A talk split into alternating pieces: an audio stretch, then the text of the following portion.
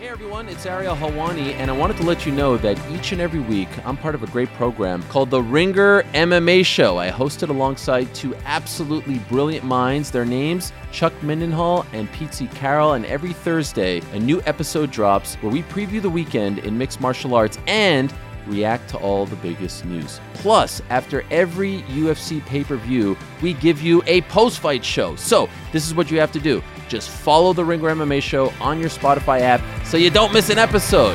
We'll talk to you then. It's New York, New York, presented by FanDuel. The second half of the NBA season is here, and you can bet on the action with an assist from FanDuel, America's #1 sportsbook. Right now, you can check out the new and improved Parlay Hub. Filter by odds, sport, and bet type to easily find the most popular parlays and same-game parlays all on one page. Plus, start betting on the Explore page and the Pulse and Bet Live same-game parlays for every NBA game. So download the app today and bet with FanDuel, official partner of the NBA. The Ringer is committed to responsible gaming. Please visit theringer.com/RG to learn more about the resources and helplines available, and listen to the end of the episode for additional details. Must be 21 plus and present in select states. Gambling problem? Call 1-800-GAMBLER or visit theringer.com/RG. This episode is brought to you by Empower. You got money questions like, can I retire early? What are my best savings options? Can I afford to pay for my kids' education? Luckily, Empower has all the answers. With Empower's real-time dashboard and real live conversations, you get clarity on your real-life financial goals. So join 18 million Americans and Empower What's Next. Start today at empower.com. Tap the banner or visit this episode's page to learn more. Sponsored by Empower, not an endorsement or statement of satisfaction by a client.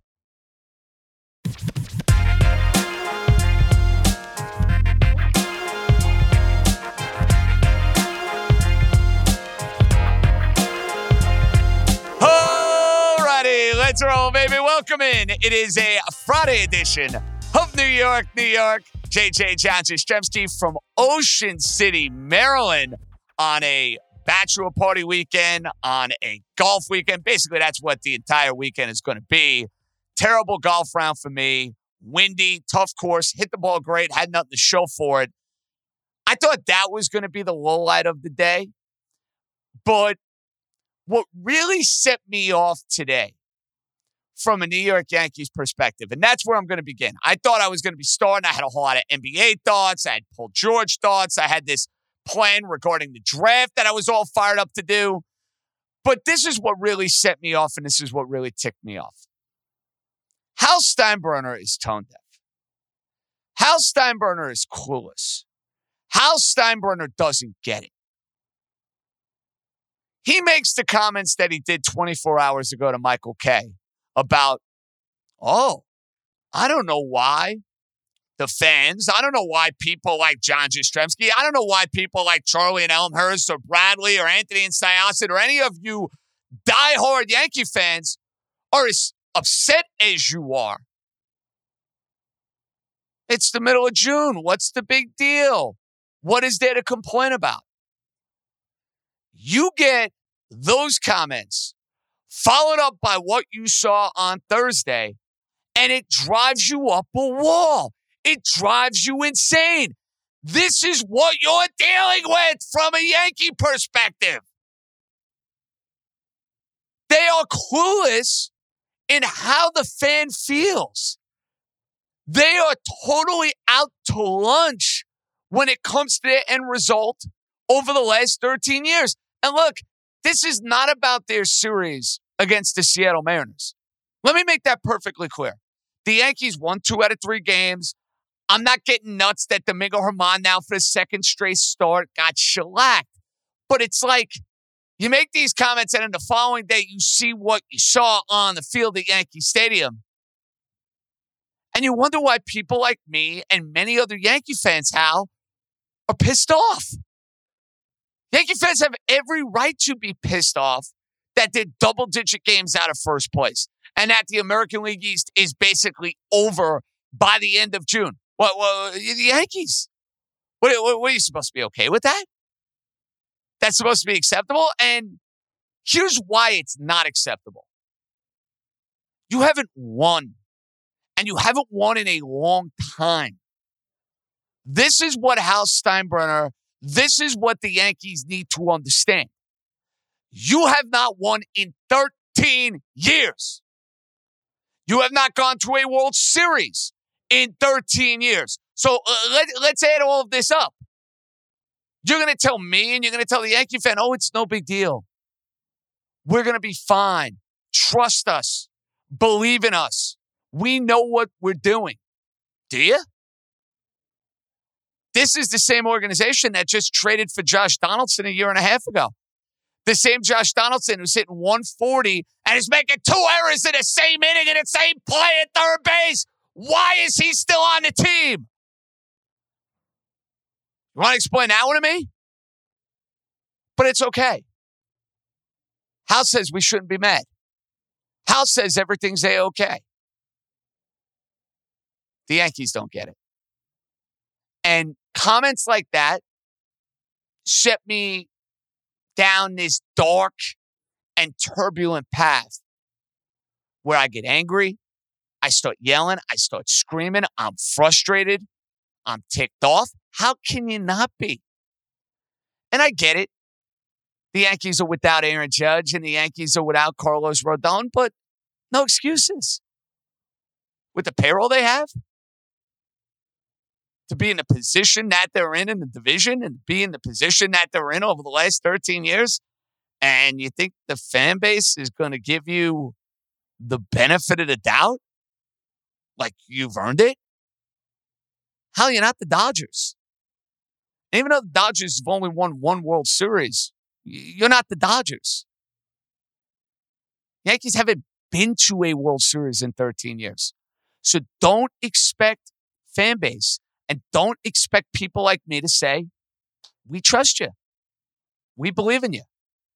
We don't. Not in the least. And that was an ugly sight. How many times am I going to see IKF pitching for the Yankees? How many more at-bats do I have to see from Donaldson? Trust me, the last thing I wanted to do tonight is start this show roasting the Yankees to the high heavens. I wasn't in the mood for it. We've been there. We've done that. But, like, it just adds up and it kind of boils over.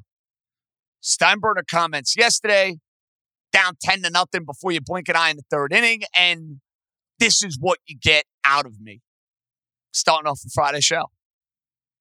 Anger, hostility, and frustration. I'm sorry. But it's okay, Yankee fans. You should trust Hal Steinbrenner.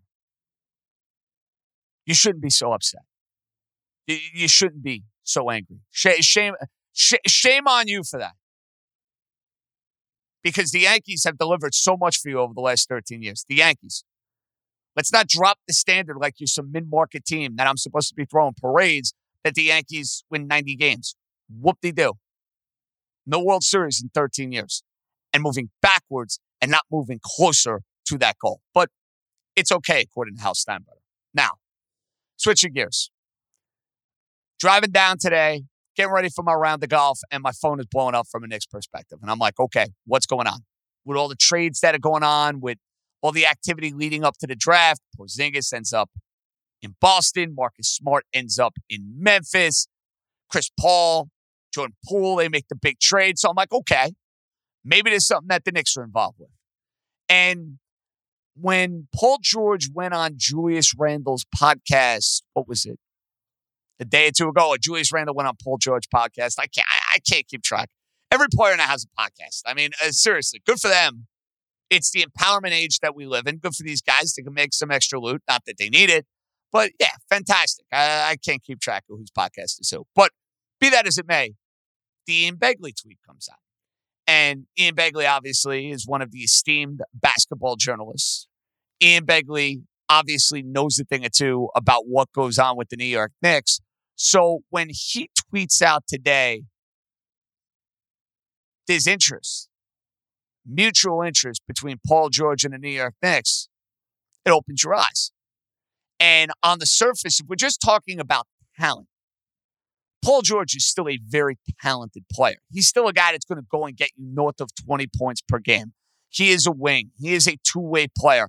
There was a time when he was with the Indiana Pacers where Paul George, without question, was one of the best players in the NBA. You want to tell me he wasn't in that top five conversation? Sure. But he was a guy that you looked at and said, wow, you can legitimately build your team around him. That was then. This is now. Paul George has injury concerns. Not only does Paul George have major injury concerns and durability questions, this is a guy who's making monster money and will make maybe even more than that when he opts out of his deal and ends up getting an extra 3 or 4 years on top of that. So as far as fit goes, does Paul George fit on the New York Knicks roster? Yes. Is Paul George, for example, a better player right now than R.J. Barrett? On the surface, yes. Of course he is. Does Paul George coming to the Knicks make them a championship team? Not in my estimation. Would I feel great about giving Paul George $40 million a year for the next 3 or 4 years? Not particularly. So there's that.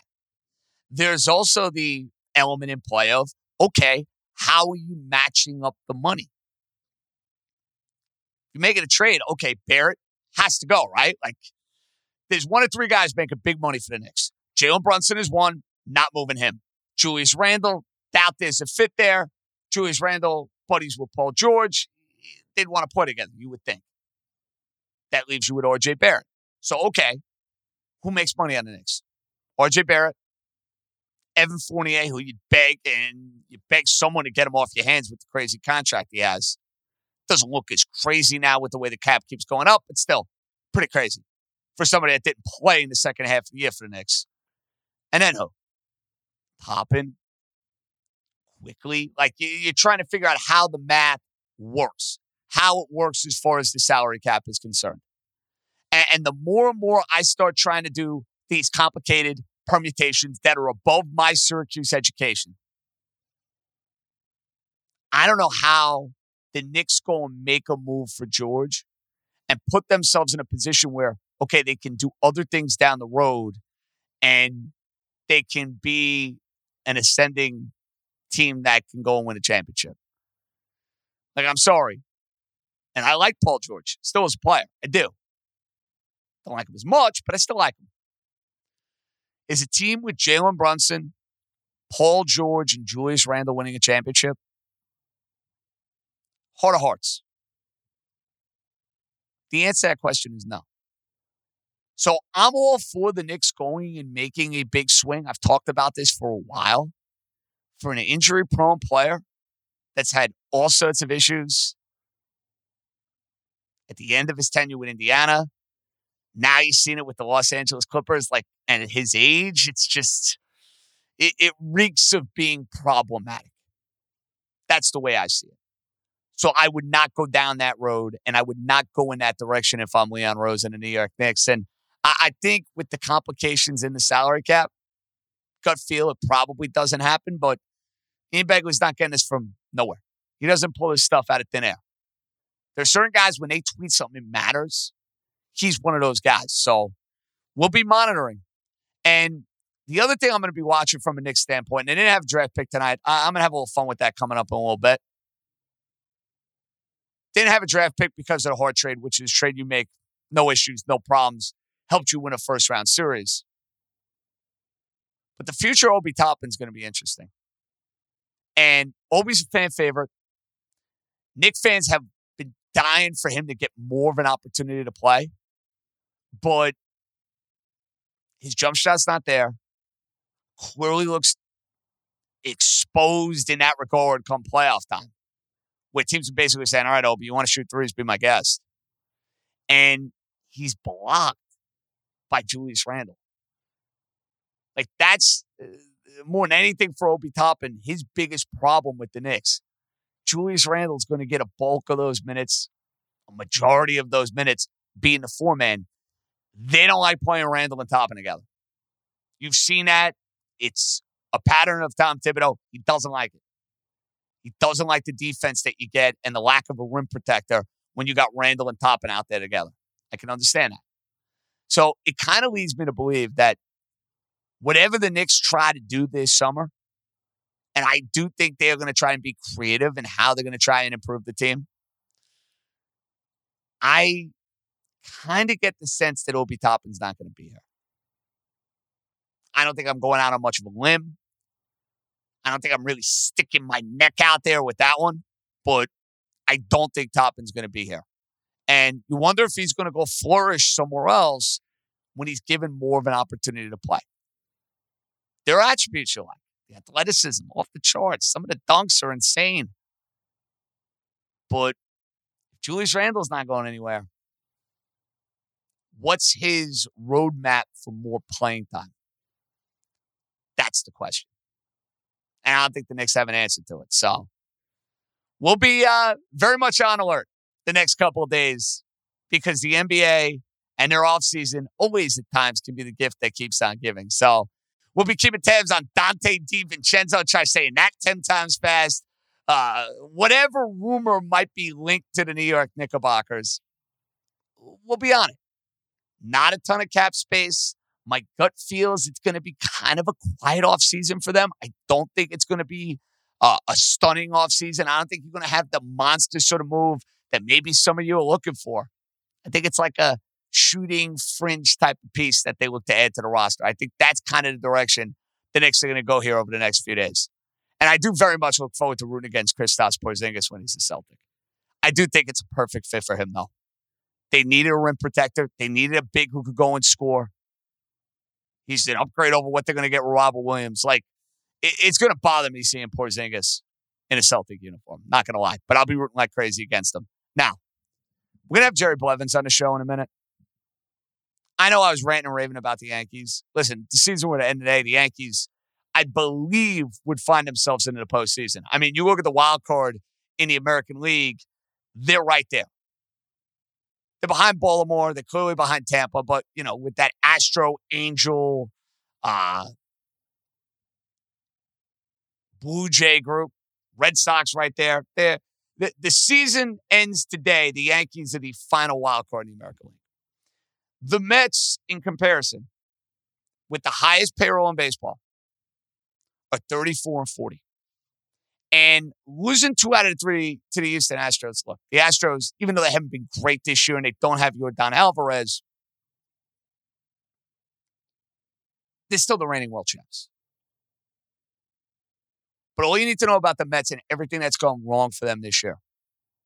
Scherzer finally gives you a big outing the other day. 8 shutout or 8 innings of 1-run baseball. He goes deep. He's missing bats. You're like, okay. Now can Verlander in Houston against his former team go and back it up? And Verlander can't do it. Gets outdueled by Framber Valdez. Great pitcher, but kind of speaks to the Met problem. They hit, they don't pitch. They pitch, they don't hit.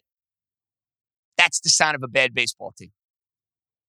Fundamentally flawed, making mistakes on the base paths, Alonso running out of the bases, can't handle a safety squeeze. They look like a mess. And the scary proposition for the Mets is, look at the amount of teams they got to jump in the wild card as they get ready for the Phillies this weekend. Well, you got to jump 2 immediately in the division. Miami, who's 10 over 500. The Phillies, who are 2 over 500. You got to jump the Giants. You got to jump the Dodgers. You got to jump Milwaukee, San Diego, the Cubs. I mean, the Mets are 6 games under 500 with that payroll. That's absurd. That's embarrassing. That should not be. So how did we get to this point? As the Mets get ready for the Phillies, we are now 77 games into this baseball season, and the Mets are 6 under 500. There are many reasons why. Why more than the other? Well, I wanted some help on this. So Jerry Blevins, who I spend a lot of time with, works with me over at SNY. He's going to join me. And then we'll rip some calls a little bit. And when we do that, not only am I going to give you my top 5 Knick draft busts, which is easy. I think you know them off the top of your head, the tip of your tongue. You can't escape them. If you're hanging at a bar or a barbershop where you're just hanging around town, some of these names will forever live in infamy. Over the last 25 years, since 2000, 23 years, I should say, trying to find the top five New York Knicks draft picks, not as easy as you think. There are a couple that stand out, but man, had to go into the archives a little bit. So we'll have some fun with that. But first, Jerry Blevins on the sad state of affairs. I mean, listen, I'm all bent out of shape about the Yankees, and the owner pisses me off. At least they're in the playoffs. The season ended today. The Mets, on the other hand, doozy across the board. Jerry Blevins up next. Baseball season is in full swing, and there's no better place to get on the action than FanDuel, America's #1 sportsbook. Because right now, new customers get a no-sweat first bet up to $1,000. That's up to $1,000 back in bonus bets if your first bet doesn't win. Just go to FanDuel.com/NYNY to join today. So, the Arizona Diamondbacks, folks, they were a team I was high on going into the beginning of the year. Game out isn't over. I still think they're undervalued to win the National League West. Corbin Carroll, Zach Gallen, they got some star power. Untapped, under the radar, star power. They can absolutely win that division, and you're getting a really good number. So it's not too late. Arizona Diamondbacks, hop on board to win the National League West. So don't miss your chance to snag a no-sweat first bet up to $1,000 when you join FanDuel today. Just go to NYNY to sign up. FanDuel, official partner of Major League Baseball. Major League Baseball trademarks used with permission. Must be 21 plus and present in select states. Gambling problem? Call 1-800-GAMBLER or visit theringer.com/RG. First, online real money wager only. $10 deposit required. Refund issued as non-withdrawable bonus bets that expire 7 days after receipt. Restrictions apply. See full terms at FanDuel.com/sportsbook. So we're sitting here at the end of June, and I would have given you pretty good odds on the New York Mets being under 500 at this particular point in the season. Now, we're going to welcome in a guy who spends a lot of time around the Mets. He's done a fabulous job on television. He is a television superstar for what it is worth. And I love his analysis on the postgame. I thought he and TZ were fantastic the other night. I mean, they're always fantastic, but especially fantastic after the Yankee-Met first game. And Jerry Blevins has Met Podcast, SNY. He's all over the place. So welcome back to New York, New York. How are you, sir? How's life treating you? I'm good, JJ. Thanks for the intro. You kind of have to say that because you see me in person at the SNY studios on the regular, but I do appreciate it, man. It's good. Well, listen, it's partially being polite, but I give you truth serum, man. I tell like I see it. If I thought it was an average show, I probably wouldn't say anything. So I got to throw the accolades and the praise your way and Gary Apple's way and the whole crew. But Jerry, listen, so far this year, this is not what anybody envisioned with this Met team. The Mets won 100 games a year ago. Aside from the last week of the regular season, they were a joy to watch. They played the game the right way. They were fundamentally sound. They had quality starting pitching. I mean, every angle and every element of this team outside of Francisco Alvarez, who has surprised and has played really well, it has regressed from where we were a year ago. So out of any of the elements, 2022 to 2023, where specifically to you has it been like the most eye-opening and alarming drop-off from what we've seen from the Mets so far this year? I mean, you've kind of nailed it. I think it's hard to pinpoint just one because, I mean, the backbone, the whole reason why they consider themselves real, true contenders, and I still think they are. I still think they could right the ship and, you know, get into the dance. You can do whatever is the rotation anchored by Max Scherzer and Verlander, who haven't put it together for any significant stretch. They're still in limbo. So the rotation's been in flux. They've had some underperformances on some guys they thought would take a step forward. Kodai Senga's been a revelation. He's been great. I think he's all-star caliber if he can do it consistently. But to me, it's been the inconsistency of the lineup. They haven't been able to sustain run support outside of, you know, Pete Alonso has been elite power production and Francisco Lindor is underperformed except for in the clutch and driving in runs. But to me, the biggest, it's the inconsistency in the lineup. I think that's been their downfall. They haven't been able to score runs consistently. They haven't been able to bail each other out. But it just in general, it's been a pretty strangely underperforming in every aspect kind of season for the Mets. I think that's totally fair with the lineup. And you look at the names there, Jerry. They have good players up and down this lineup. Brandon Nimmo is a good player. Pete Alonso is a good player. Francisco Lindor is a good player. McNeil, my favorite Met on the team, tremendous player. But like up and down the lineup, much like the pitching staff, who is the guy right now outperforming what they did a year ago? And you want to tell me some of these guys had career years like McNeil, for example. Okay, that's fine. But it feels like he's giving you a very empty 270. Marte's been better as of late, but nowhere close to the all-star performance that he gave you a year ago. If there's one guy you would look at in the lineup and say, all right, second half, this team is going to turn it around. This guy really needs to get it to another level and really needs to hit another gear. It's obviously not one guy, Jerry, but if there's one you would look at and say, yeah, he's got to be that dude to kind of jumpstart him, who would it be? Yeah, I think it's Jeff McNeil. And I think it's because he's so dynamic. You see what Luis Arraez is doing in Miami. Jeff McNeil outdid him last year for the MLB league average. He won the batting title for MLB. Right now, Luis Arraez is a step head and shoulders above everything. And Jeff McNeil, like you said, it feels like an empty 270 that he's batting because the power production isn't there. So you got to bat 300 in order to really produce with what he does skill set wise. And I think he's still capable of it. His bat to ball skills are second to only Arraez, and that's arguable just because we've seen what Jeff McNeil's capable of doing.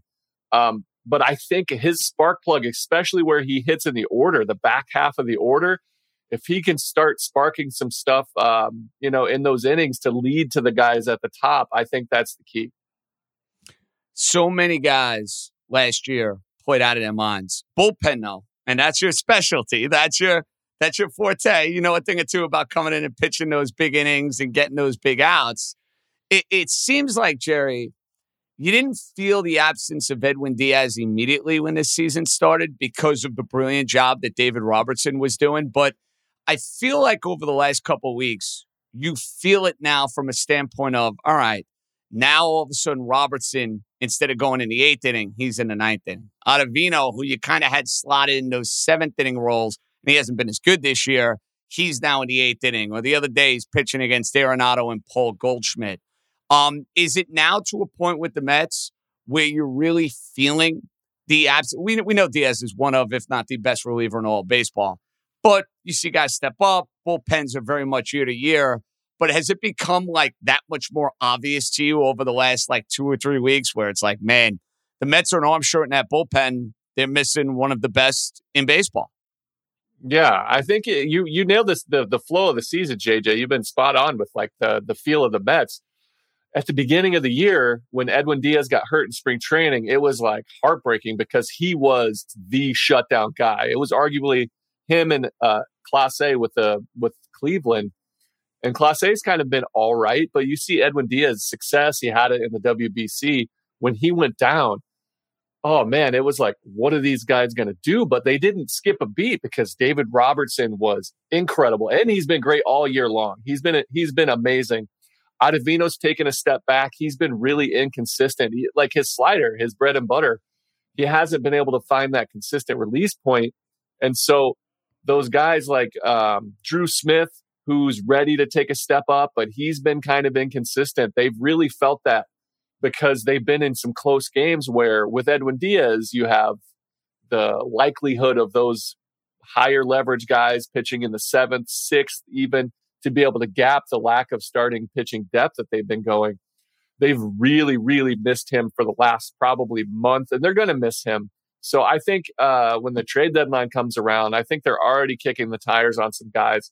I would love to see them get Aroldis Chapman, to be honest. They need another lefty. That'd be fun, Jerry. That'd be entertaining. Yeah, Chapman is a guy that's done it in New York. He's a short-term rental, so you're not going to sacrifice the big future because you have to give up a lot to get him.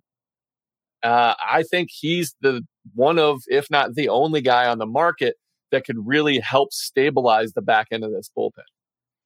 Chapman, New York, wearing a Met uniform. You know I love storylines. You know I love drama. So get your popcorn ready as far as that goes. You mentioned adding a guy like that. Maybe it's another guy or two at the deadline. But isn't it fair to say that this bullpen will look a lot better if they can have starting pitchers like Scherzer the other night? Now, I'm not saying he's going to go 8 innings every time out.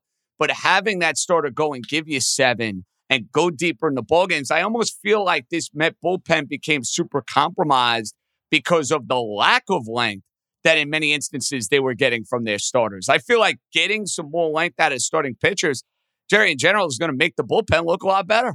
It's always, it's that team mentality, but you nailed it because it's the starting pitching that has exposed the bullpen a little bit because the offense isn't producing enough blowouts or enough 5-run victories or 4-run victories where you can throw those lesser guys with some more security.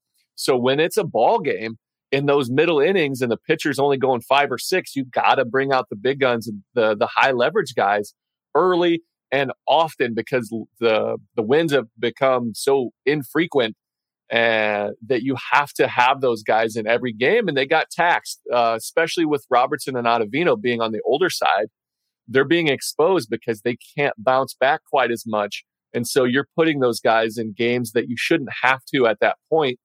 Bring out, an Ottavino in the 7th, or, he's had a good year, but Jeff Brigham's pitching in a tie game in the 8th inning. Like, these aren't things that a team with the highest payroll and true World Series aspirations shouldn't be doing because they are missing a huge arm in the back of the bullpen. And so the starting pitching depth drained them in the beginning, not getting length. And now you're seeing some of that ripple effect of having to use those guys so often. You know this. They've been very sloppy this year. Very, very sloppy as a team. Last year, Jerry, they were crisp. They were smooth. They were playing this great band of baseball. Same manager, for the most part, same team, right? Like, aside from Alvarez, who's done everything you could hope for. He's handled the pitching staff well. He's hit bombs. Jerry, I make the argument he's made a legitimate case to be an all-star when you consider the lack of quality catchers there are in the National League and in baseball, for that matter. He's not your problem. But like the sloppiness that we've seen from the Mets, to me, the manager gets all the credit, he gets all the blame. That's just that's how it works. So obviously, it's his team, it's his show. But how do you explain that to me? It's tough. Last year they were like so crisp on everything. They were doing extra stuff. I remember there was a weird play where J.D. Davis took a bag when they were going to review a tag early. Like, they were not only like just crisp, they were doing extra stuff fundamentally that were winning the ball games in certain instances. And they've been sloppy this year. Outside of player performance, the base running errors, the defensive miscues, they got an earful from their manager. It's been probably 10 days, and they played better. And they took some pressure off of Lindor. I think he's already looking better at the plate and relaxed defensively. You got to put it on the coaching staff because they're the only, it's always, as a former player, it's always the player's fault. But if you're going to have a team element, I mean, the manager's got to face it. And I think Buck Showalter does a great job of deflecting praise and soaking in blame. So if you're going to go talk to somebody about it, you can't really point any other fingers besides Showalter. But I still think that this team can put it together, whereas in 2021, the underperformance is everywhere. It felt dysfunctional. Here, I think there was some hangover from the end of the season. They won 101 games. It was an amazing season. Like, that doesn't ever happen. Really, it's so impressive to do. But I think there was like, we'll just get it together again. It's the same group, like you said. But every single season is a brand new team, brand new ball game. I don't care who's returning. You have to establish yourself by playing good baseball. And they didn't do that. And I think they put some urgency under themselves recently. And I think they're they haven't had the wins and that show you that they've been playing better, but I think those are going to start to build, and they better start building them soon, because I think they started to play crisper. I think their superstars are starting to play better. I think the rotation is coming together with Scherzer and Verlander. To me, Francisco Alvarez is a superstar. I think Kodai Senga has superstar abilities. It's exciting to see the future while also looking at the present in the Mets, but they do have to put it together. That hangover you mentioned, it's real, and I think we've seen that with the Mets, and it's probably hurt them first 6 to 8 weeks of this year. Problem is, Jerry, and I don't want to channel my inner Salicata right now, but with the way the Atlanta Braves are playing, it looks like both divisions, respectively, in New York City are donezo, because the Braves are legit. They're usually a second-half team. They've been on fire. They're amazing. The Rays are a terrific team in their own right. They're going to win the division, I think, in the AL East, probably going away. But the problem I have in the National League, Jerry, I kind of thought it was a top-heavy National League at the beginning of the year, where I said, all right, it's going to be Atlanta. It's going to be the Dodgers. It's going to be the Padres and the Mets. Like, these are the four teams. Miami is a lot better than I thought. San Francisco is a lot better than I thought. The Padres still haven't hit their stride. The Phillies were playing better, but they still, in many ways, haven't hit their stride. Like, you look at that wild card race, yes, the Mets can play better.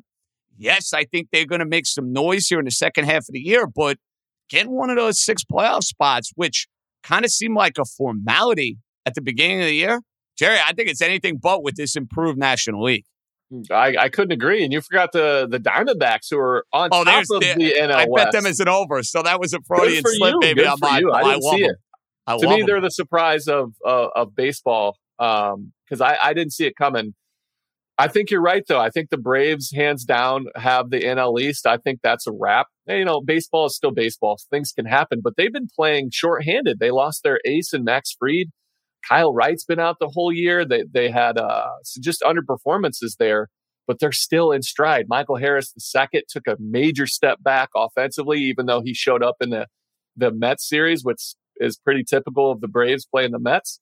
They're a better ball club, and they have been. But the hangover is real. This is a team from, you see it in the World Series. People talk about the hangover isn't a thing. It's just, it's BS. But these guys, you fall back to your, like, we'll be fine kind of laurels. And you forget that, like, you have to reestablish yourself every year. You're a new ball player. You're a new team. Come in, establish the same thing you did the year before, because they were hungry. And now all of a sudden they're a little bit complacent. And I think it took itself from spring training on with the WBC. They had so many guys, this Mets team, that were spread out and having fun and playing good quality baseball. I love the WBC, but they weren't able to come together as a team with these new rules and the pitch clock and all that. They didn't find it. And I think they're just now finding their stride, and I think it'll get better from here on out. But I think it's too late for the division, because the Braves are as sound as it gets. But I do think they can put together a really good run. And we saw with the Phillies what they were capable of doing last year by making it to the World Series. I think the Mets they're the same team as they were last year, because it was Scherzer and DeGrom are your backbone for succeeding in the playoffs. I think it's Scherzer and Verlander, who I love as a 1-2 punch still, even though they haven't put it together. I think they're capable of doing it. I think that's the hope. The Phillies are going to be that example, Jerry, for a lot of teams now moving forward. You get in and you're playing your best baseball. Hey, all of a sudden you could get hot and find your way to the World Series. Mets make the playoffs, and there are a lot of variables in play, obviously. They need a lot to change in a big way if they're going to turn this season around. The biggest key to that, in your opinion? That's starting pitching. Yeah, like it's hands down. It's because no matter what, and we saw it last night with what Framber Valdez did against the Mets. He was incredible. Good pitching beats good hitting every single time. Like, if you can pitch, you're going to succeed. And Verlander and Scherzer are two of the best of our generation, if not the two best. You got Kershaw, you got Greinke, their arguments, but these guys are the best to ever do it. And if they can put it together, they can win any series. That's the experiment that Billy Eppler and the front office is doing while they're building their farm system and their future. They're banking on the ability to have two of the best starting pitchers beat you every time they face you in the playoffs. But now they're at such a back against the wall that they actually have to facing a chance of them not being in the playoffs. So the experiment is you have the two best pitchers in the game hot at the right time, and you can win a World Series that way. So we'll see.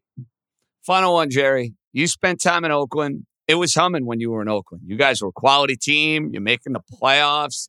I know it was a small group of fans, but they would get loud there. You guys had some 2012, 2013. Those A's teams were really, really good. Has it been really tough to watch what's transpired there, where, you know, you have the reverse boycott, you have fans really expressing their frustrations in ownership? If somebody played for that organization, talk me through what it's been like watching this 2023 season where, listen, it's been really ugly from an Oakland standpoint. Yeah, it's hard. It's hard for me to watch. I love the Oakland A's and the fan base. When I made it to the big leagues in 2007, we were terrible for a long time, but the fans showed up. And then when we put it together in 12 and 13, it was an incredible, incredible run and atmosphere.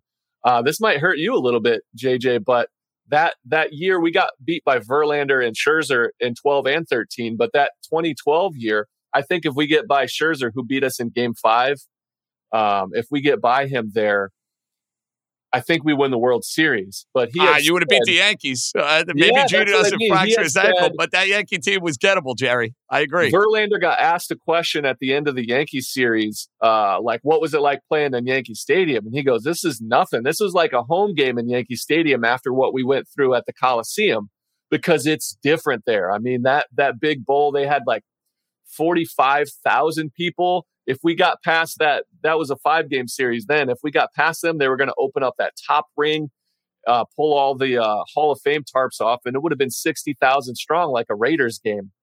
But I love the Oakland fans, man. They were there when we were bad. They could see the future. We always had building blocks that you could see forward. We always had guys in the wings that were coming up to be that next generation of young superstars coming forward. And now to see them, you know, it's weird because in 2007, when I got up in September, there was renderings of a new stadium that they were putting together that we were going to be moving into in 2010. Like, this has always been the talk. I was like, oh, we're going to be there in 2010. I hope I'm still around. Well, we're in 2023 now. And they're still talking about moves and all that, but it seems pretty much inevitable that they'll be in Las Vegas. And my heart's broken because there are real sports fans there, and they're getting it taken away from them for nothing of their own fault. They show up. Even when we were bad and we had some exciting young players, the fans showed up for us when they had something to watch. This year, they've been stripped of it. They raised the prices on everything, so they didn't come. So the reverse boycott is not just because you put together a team that's supposed to lose, but it's because you made the fan experience bad. So it does break my heart for them. They don't deserve it. I'll forever love Oakland. They were so good to me. I still have some really close friends that are a part of that because it was a fun time to be around. I have two loves in my heart from a baseball standpoint about my career. It's New York. I spent a good chunk of 4 years, my prime. My son was born in New York. It's my adulthood, but like becoming an adult, that was Oakland for me. I spent 7 years there and they were good to me beyond what I deserve. So I love them and I'm sorry for what they're going through. Jerry Blevins does great work on SNY, Met Pod. You want to check that out. And by the way, did we like the yellow Oakland jersey the best? The green one, the yellow one to me just, and this before my time, obviously, Jerry, but it makes me think Reggie Jackson, Vita Blue, like those uniforms pop. I think they're the best uniforms in baseball, dude. Best uniforms in baseball. When I first came up, they had the black alternate jerseys, but then they changed to the gold. They had that bright yellow, like the awesome yellow. Those are my favorite. They don't have those anymore. They have the Kelly greens, and I think they are special. Even on the road, they have the white numbers on them, but they look good on the gray uniforms. Again, I agree with you. The best uniforms in baseball, that green and gold color. You don't see it everywhere. It's not like, you know, super cut. I love the Yankees. I love the Cardinals. You know, they have great uniforms, but this screams out like sports to me. It's classic and it pops at the same time. Keep up the good work. I'll see you in the studio soon. And I got to get you to a laundry list of pizza recommendations that you haven't hit yet. I mean, now you're like a native New Yorker, so you know them all, but I can add a few. I'm up for a travel as well. I think right now the number one rank for me, I love Lombardi's in like the Little Italy district, but I think John's a Bleecker is my number one right now. I can understand that. I think it's within the top three for me. We might have to get you to Staten Island or Brooklyn and expand those horizons a little bit. I like it. I like it. All right, Jerry, I'll talk soon, man. Later. All right, thanks, JJ. This episode is brought to you by UGG. Y'all know UGG is a brand that athletes wear all the time in the tunnel and on travel days. Well, I bet you think UGG season is only during the colder months of the year. Au contraire, you're wrong. You need to check out the latest spring drop from UGG. They have everything from sandals to clogs. I like the sandals. UGG has you covered for your next spring adventure. Shop the Golden Collection at UGG.com. Jerry Blevins is outstanding, by the way. I mean, listen, we only have outstanding guests on this podcast, of course, but there are certain guys that do just a terrific job of breaking down what a pitcher is going through, pitch selection, that reliever mentality. Like, he's been a great addition on TV. So fun to have him here for a couple of minutes. All right. Before we get to calls, Nick Draft Buzz, and I did this on the local angle for FanDuel TV. It was so easy. It was so freaking easy. Like, Frederick Weiss taking the cake. That's a name that will haunt me forever. And thinking about the possibility of getting Ron Artest, the end of the Ewing, Sprewell, Houston Knicks. I'm like, okay, they have the next generation. They have the New York kid. They take Frederick Weiss. He never plays a game and he gets posterized by Vince Carter in the Olympics. That's its lasting legacy. It's impossible to top that. But the Knicks have had some doozies. They took Neil Aquino over Donovan Mitchell. Yikes. They took Kevin Knox over Michael Porter Jr. and SGA. And I'm not going to kill him on SGA, but of course they go with the wrong Kentucky guy. And then Michael Porter Jr. was the obvious pick. They stunk. He had upside. He had potential. Like, it was the perfect pick for a rebuilding team to make. And the Knicks go, oh, we're going to take the guy who we think can hit a ton of threes, even though he didn't hit any threes and was completely useless coming off the bench. So Kevin Knox, who is the Summer League hero, will forever be on my bust list. Jordan Hill's going to be there because he was the pick after Steph Curry. He never had a chance. And then Michael Sweetney. Now, again, Michael Sweetney, this is typical Knicks. 2003 loaded draft at the top.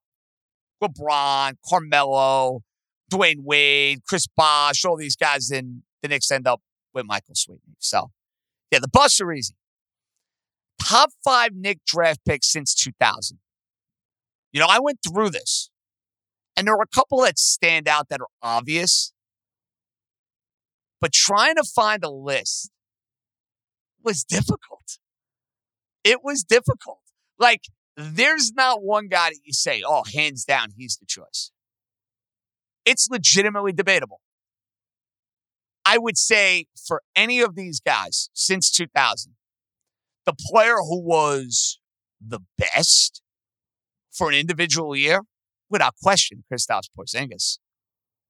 And I know how ugly it ended for Kristaps Porzingis, and I understand the frustration of what the last couple of years of Porzingis' tenure meant to the New York Knicks, but this guy was an all-star, put up monster numbers. Like, there were moments where Porzingis absolutely wowed you. So for me, I'd probably put him number one on the list, and then I would put David Lee number two on the list. And I know David Lee played on some bad teams and put up empty statistics. But again, I'm going to reward a guy who is a first-round pick for me that ends up being an all-star. I'm going to reward that. Then, after those two, you're looking at who? R.J. Barrett. He's on the list. There's no doubt he's on the list. Danilo Gallinari. Now, if we're talking about guys that had success in the NBA after leaving the Knicks, Trevor Ariza would be on that list. Because Trevor Ariza had a really good career after leaving the Knickerbockers. Lakers won a title. magic, like bounced around, had success in the league. But the Knicks, not so much. Chandler was a decent pick, would not put him in my top five. Tim Hardaway, not put him in my top five. You put Mitchell Robinson in the top five? Lately, and I got some tweets on this, it's fair to say they've drafted better over the last couple of years. Quickly, Robinson. You even want to tell me Toppin, even though Haliburton would have been a better pick. Are we kidding? Barrett, and on we go. So, Stefan, I would say for me, 1-2 top picks that the Knicks have made since 2000. I would go Porzingis, Lee, and then that third pick, I would probably put Barrett, dude. I'd probably go Barrett over the likes of Shumpert or Gallinari, for me at least. From a Knicks perspective, that's what I would do. If you're going to top three picks, who are you putting on this list for the Knicks since 2000? Okay, so you said David Lee and Porzingis at 1 and 2. Yes, sir. Now, 3, I'm going to give you some guys that I probably have to go with Shump at 3. You would go Shump over Barrett. Interesting. I would see Shump because maybe you probably would have to put Barrett because Barrett is a 20 a night guy. Yeah, I would go Barrett there. But it's to be fair, I'd put him 3. It's 4 years. The only other guy that would be close to that would be Tim Hardaway Jr. Well, he's also a guy to me. It felt like he had more success away from the Knickerbockers than he did with the Knickerbockers. And maybe, you know what it is, Steph? With a guy like Tim Hardaway Jr., he played on so many crap Knick teams that I just like don't want to even give him any credit where it's like, dude, they brought this guy back, they gave him all this money, and then they shipped his ass out. They couldn't wait to ship his ass out a year or two after the fact. You know what I mean, dude? Yeah. It's tough. It's tough. Some wild card guys that I'm going to throw out there. Nate. I think Nate is amazing. I think Nate is like a very honorable mention or a close in my five. I agree. And I should have mentioned him in running through guys. And it's weird because Nate Robinson did not get drafted by the Knicks, but ended up finding his way to the Knicks. But I'll still put him in there. I'm okay with that as the first round. I like Nate. It's rough. So, all right. So we're going David Lee, Kristaps Porzingis, R.J. Barrett, Shumpert, and we'll probably have to leave with Mitch. Mitch made it to a second contract. We have to give... The Knicks are notorious for not... like I think not signing guys to a second contract. I think R.J. is the first guy since Charlie Ward, who's got the first round pick since Charlie Ward in the 90s, who's made it to a second contract as a first-round draft pick. So, yeah, we gotta give it to those 5. I think those 5 will round it out, and I'm throwing Nate in as an honorable mention for me. I like the honorable mention in Nate Robinson. Not putting Quickly there.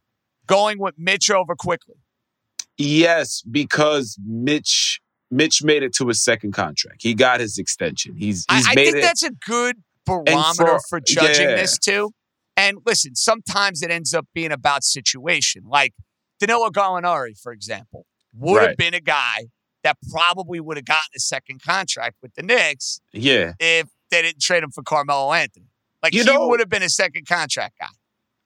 You might have to use Gallo. He's a big trade chip that helps you go get Melo. So he kind of has to matter a little bit. See, that's a guy I'm putting in my top 5 because his skill set was there.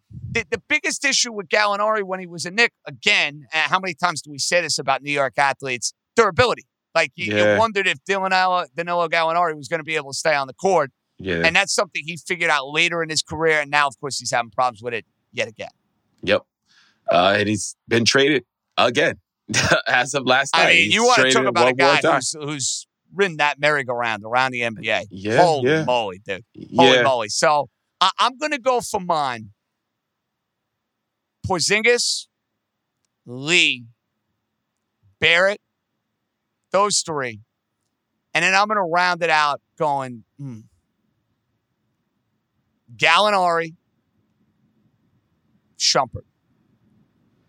Okay, I think my I'm adding Shumpert. Maybe I'm not giving Mitch enough respect here. I just think at the peak of their prowess, those guys were better players, in my opinion. I think as a second round pick, for you to make it to your second contract and remain a starting center on a team says a lot, and is a big reason why we won our first playoff series. Well, they wouldn't have won a playoff series last year without him. You're not wrong about that. You know, I kind of gotta give Mitch the edge over Quickly. So mine's would be, mine's is similar. My top three is the same. I'm going to go R. Yeah. Porzingis, David Lee, RJ, Shumpert, and I'm going to go Mitch, and an honorable mention with Nate Robinson. Nate Robinson's my wild card. I'm going to throw, I can I'm going to show him like, I met Nate Robinson. You want to talk about a great guy? Yeah. I spent like 45 minutes in the SNY green room one day with him. And we were just shooting his stuff. You would have loved him, dude. Yeah, great guy. He just seems like he has that personality. And I believe it. We got to get him on the podcast. I wish I had his number or I'd text him, but I don't have his. That was one of the great mistakes I've made. You know, like there are certain times you meet someone and it's like, man, I should have gotten their number. He's one of those guys, by the way. I should have gotten his number. We'll figure out a way. We're going to try to get Nate before the summer's out. That's something we're going to work on. I like the sound of that. Let's work on that. Let's work on that. Have some fun when Nate talks some shop, talks some ball. All right, voicemail time. 917-382-1151. Let's have some fun with this. Steph, take it away. My man, Johnny J, Will from Brooklyn here to tell you the Knicks' best draft pick was David Lee. That's it. That's a fact. I don't hate that take. David Lee had monster years in the mid-2000s. He got paid. He made an all-star team. It was one of the few shining lights in the debacle that was the Isaiah Thomas regime. David Lee and Nate Robinson. When, to be honest, the main draw at Madison Square Garden in the mid-2000s, and Knicks fans aren't going to want to hear this, it was to see Kobe, and it was to see LeBron, and it was to see whoever was going to go off against the Knicks. Like, that ended up being the marquee game of the year, which is really sad and pathetic when you think about it, because you went from like the 90s and the early 2000s to every game. Didn't matter if the Knicks were playing Charlotte or if they were playing the Lakers or they were playing the Bulls. It was going to be a rocking, raucous, like insane environment where the focus was, hey, the Knicks and what they're doing. Then it kind of became, the Knicks are secondary. They're a joke. We're here to see Kobe. We're here to see LeBron. So that era of Knick basketball bothers me. If you're asking me, though, point blank, who's a better player for the Knicks at the best, Lee or Porzingis? To me, Porzingis was better. Even though he was very raw and like in the early stages of his career, like there was just more of a feel of dominance from him when he was cooking. Got hurt. All bad blood would fill. All bad blood with the organization and his body given out. Turned on him quickly. Very curious to see what the career renaissance looks for him in Boston with Tatum, with Brown on a team that's looking to win a championship. Because he put up a lot of really good numbers a season ago with Washington. Empty statistics? Or is he going to be that like missing link and ingredient for them to try to get themselves over the top? It's a fascinating career arc for Porzingis. But don't ignore the dominance that he brought to the table in the Knickerbocker uniform at times. Because it was there. To the point where you fantasize about Porzingis doing what Jokic was able to do in Denver. His problem, he wasn't as good. You know, that was my first takeaway ever watching Jokic. I'll never forget this game. I think Porzingis went up against him. Jokic kind of gave it to him good. I'm like, this guy can play. Is this guy better than Porzingis? I remember saying that watching him. Now we know. Yes, he is better. And he actually ends up being the best basketball player in the world at this point in time. So it's funny how that can like work out and come full circle. And that's exactly what happened. You're like, wow, Jokic just got better and better and better. And Porzingis, you wanted that career arc and you never got that career arc from a Knick perspective. So what if? Major what if. All right, who's next? Hey, JJ, Charlie from Elmer's calling in. So Yanks are down 10-0. Then I got to sweep the Mariners. But I'm not calling about that. I'm calling about the Yankee owner, Hal Steinbrenner, appeared on an interview with Michael Kay on his radio show. And that was an aggravating interview to listen. And bottom line is, Hal doesn't get it.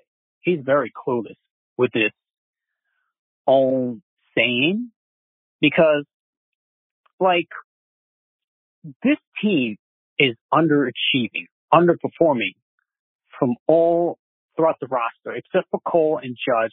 Like, his injuries really derailed his team, but not to, it cannot be to the extent and have Billy McKinney and Jake Bowers basically the carrying the offense. That is unsustainable. But Hal's comment is just so ridiculous. Like, he is, like, Boone is a good manager, Cashman is a good GM, and why the fans are like angry, like at us, like third week of June. Like, he just don't get it. We are angry and frustrated with the product. Basically, you allow the general manager to have a no left fielder come into the season and produce an injury-prone, constructed roster with basically fewer than left-handed bats or none, and you're basically in a situation where you're closer to last place than actually first place and barely hanging on to a playoff spot. Like, we want accountability. Like, where is the accountability? Like, stop looking at the computer sheets and papers. Look at the product. Watch the game. Like, the ship in building are sinking. Like, Hal doesn't get it. He just don't get it. And it is so frustrating to listen. And he doesn't recognize what is going on. Like, stop being, like, married to, like, Cashman, one of the family. He's just an employee. Same thing with Boone. That idiot. Like, we as a fan recognize what is going on with this team. Like, get rid of Donaldson. Get rid of Vassal. He's getting booed off the field at 129. Get his ass out of here. Those are the kind of things. Show some accountability. Have some responsibility. That's where this team, this organization doesn't have it. And Hal, you're at the forefront. Recognize it. See it. That's all. Charlie, I want to give this gentleman credit. It was not my original idea. And listen, when it's not my original idea, I like to give credit where credit is due. Whoever tweeted this to me yesterday, and I don't know the guy's name. If you check my Twitter page, you probably can find it. I'm not doing it right now. It's too much work. But they compared Hal Steinbrenner to Kendall Roy. And for those of you who are fans of the outstanding television show Succession, you're going to know exactly what I mean and what exactly this gentleman is referring to as far as the comp. It really is spot on, where the father is this titan. He is this larger-than-life figure. He had his faults. He wasn't perfect, but he was this titan. Hal Steinbrenner is not his father. And nobody is saying that Hal has to be George 2.0. But the leadership acumen, the feel for the city, the fan base, the hunger that there is for a franchise that has great tradition, the best tradition at any team in baseball. The best tradition, quite frankly, in any team in all professional sports. To basically be as aloof, out of touch, and tone deaf, like he was on Michael's show the other day, that's not sitting well with the fan base. There's not one Yankee fan that heard that interview with Hal Steinbrenner and said, you know what? I feel better, Hal. We feel like you guys got it figured out. Simple leadership. And I'm not going to go and give you the laundry list of Kendall Roy, Hal Steinbrenner comparisons. If you're a Succession fan, you know exactly what I'm talking about. And if you're not, you're missing out, because Succession is a wonderful, wonderful show. But coolest, leadership at the top, enabling a GM that has lost his touch, a GM that has lost his way to build a team that, simply put, is flawed, is injury prone, and is not as good as advertised. And a team that's dead in the water for the American League East. And forget about the AL East. It's about the playoffs. We all understand that. But come playoff time, this is the team that's going to be the one to solve the American League riddle and is going to get back to the World Series, going to win the World Series. Yeah. Please. Save the tape, Stefan. I'd love to be wrong, but please, save the tape. All right, let's take one more. JJ, still from Bedford. Just another series loss for the Mets. Go down 10-8 to the Stros. And, the thing is about this Mets team that you have to realize at a certain point, it is a bad baseball team. They make terrible base running mistakes every game. They strike out with, today in the first inning, they had, bases loaded, nobody out. Alonso hits a double play. They strike out with runners at third all the time. I mean, they don't do things fundamentally well at all this year. It's the opposite of last year. And, the funniest part also is that they come into all these series. The Yankees had lost 2 out of 3 of the Red Sox. Mets split. The Cardinals had lost, God knows how many games in a row and how many series in a row. They take 2 out of 3 from the Mets. The Astros coming off getting swept by the Reds over the weekend. They take 2 out of 3. I mean, they're not coming in and facing teams that are like hot and having to deal with a tough schedule. I mean, they're coming in with playing teams that have been playing bad baseball and they're still losing every series. I mean, at a certain point, if you're Eppler, though God knows I don't want Eppler making like big time decisions right now. I just want to wait for David Stearns to come in this offseason. But you really need to pivot to being a seller. I mean, it's not a good team. They don't play good baseball. They also make a ton of errors this year. Last year, they fielded so well.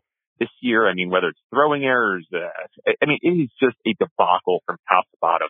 And, Eppler kept talking about it's a small sample size. Well, you know what? We're almost at July 4th. It's not a small sample size anymore. It's a bad team. Sell now. Get ahead of the market. Later, JJ. Phil, here's my counter.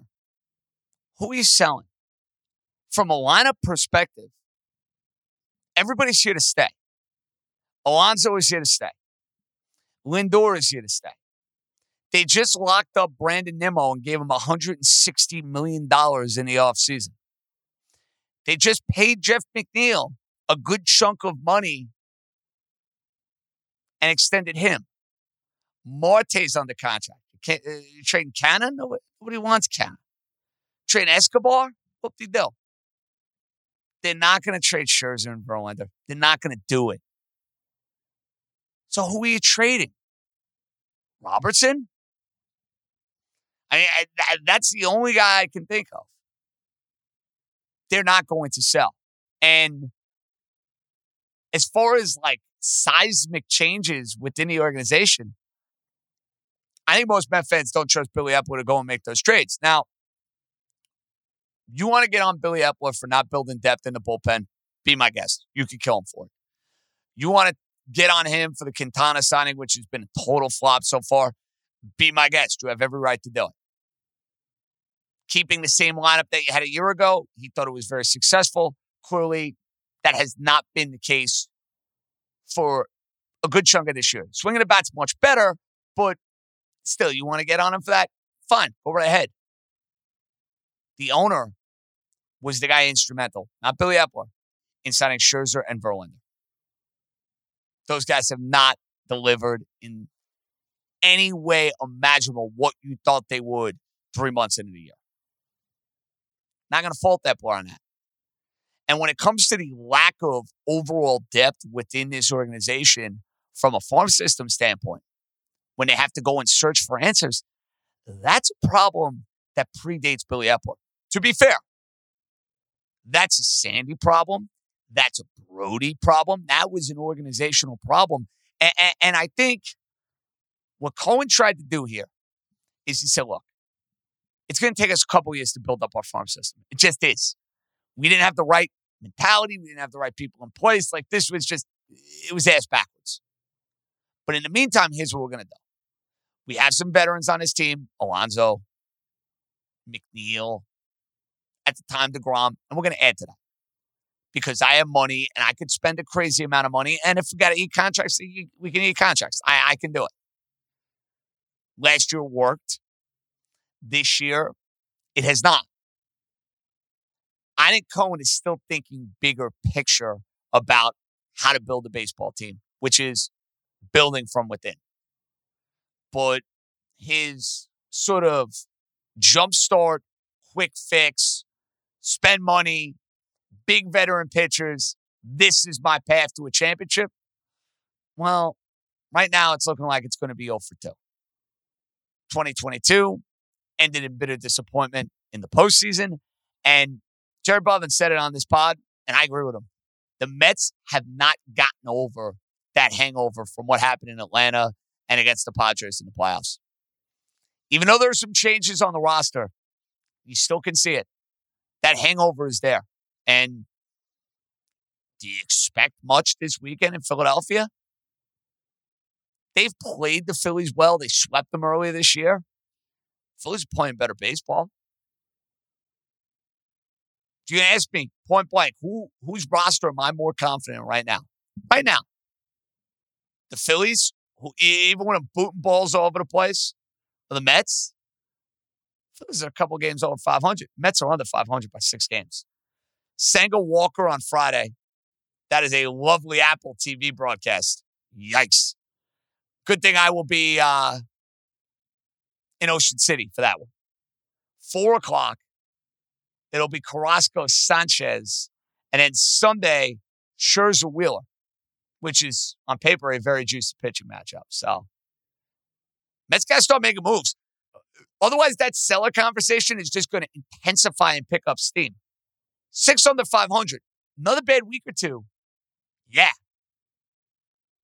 More calls like the one we just got from Phil and Bedford are going to be a thing on New York leading into trade deadline. So, hard to believe.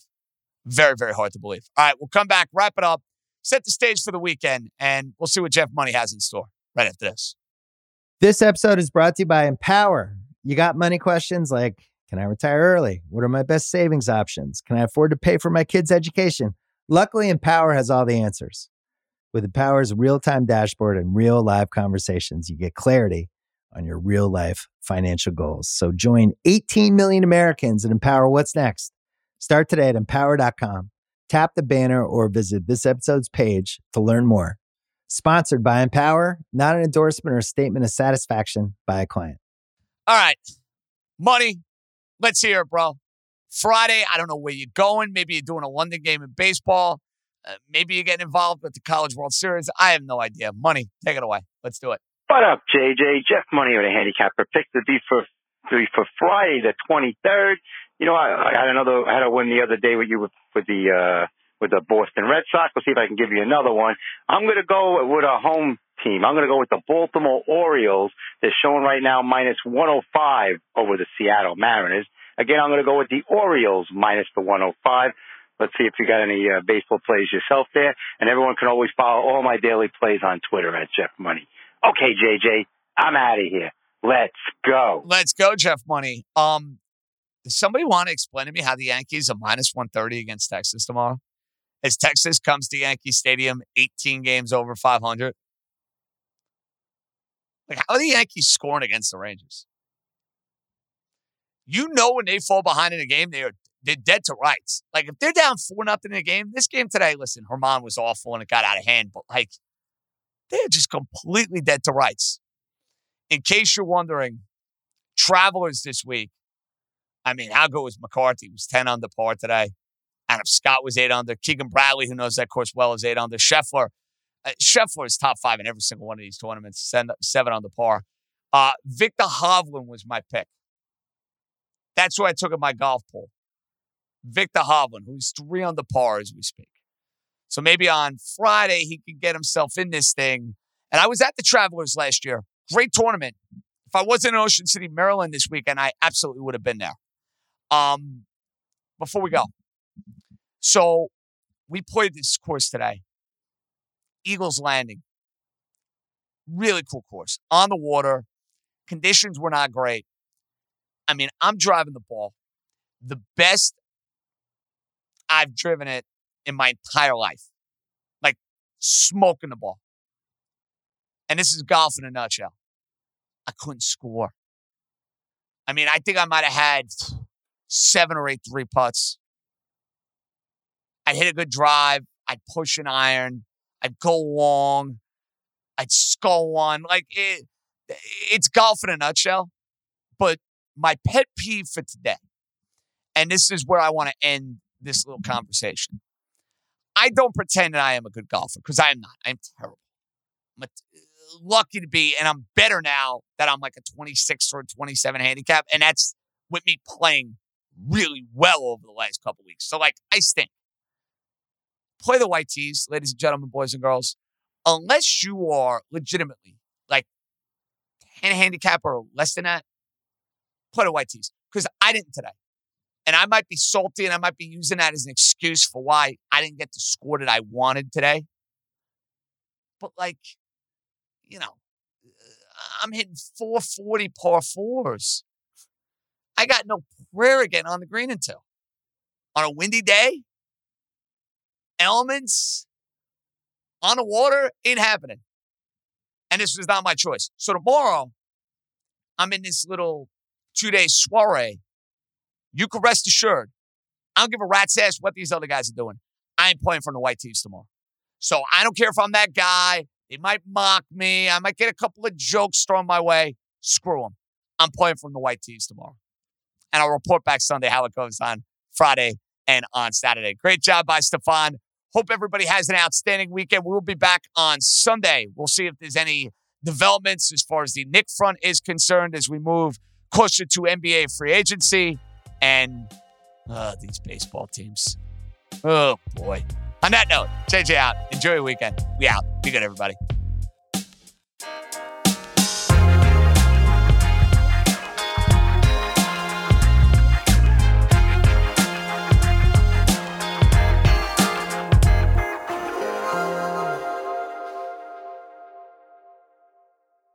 Must be 21 plus and present in select states. FanDuel is offering online sports wagering in Kansas under an agreement with Kansas Star Casino, LLC.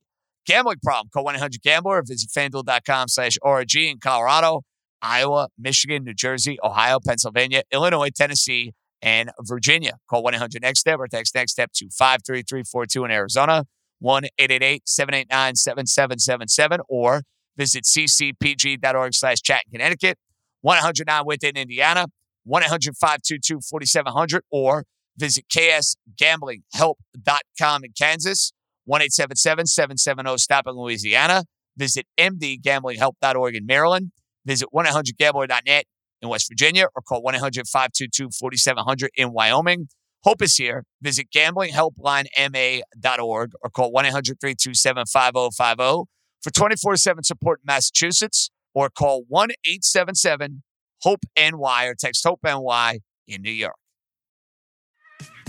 There's a lot that could impress you about the all-new Honda Prologue EV. True, it's got class-leading passenger space and clean, thoughtful design and intuitive technology. But what really sets the Prologue apart from the competition is that it's more than an EV. It's a Honda. Honda, the power of dreams. Visit honda.com/prologue to learn more.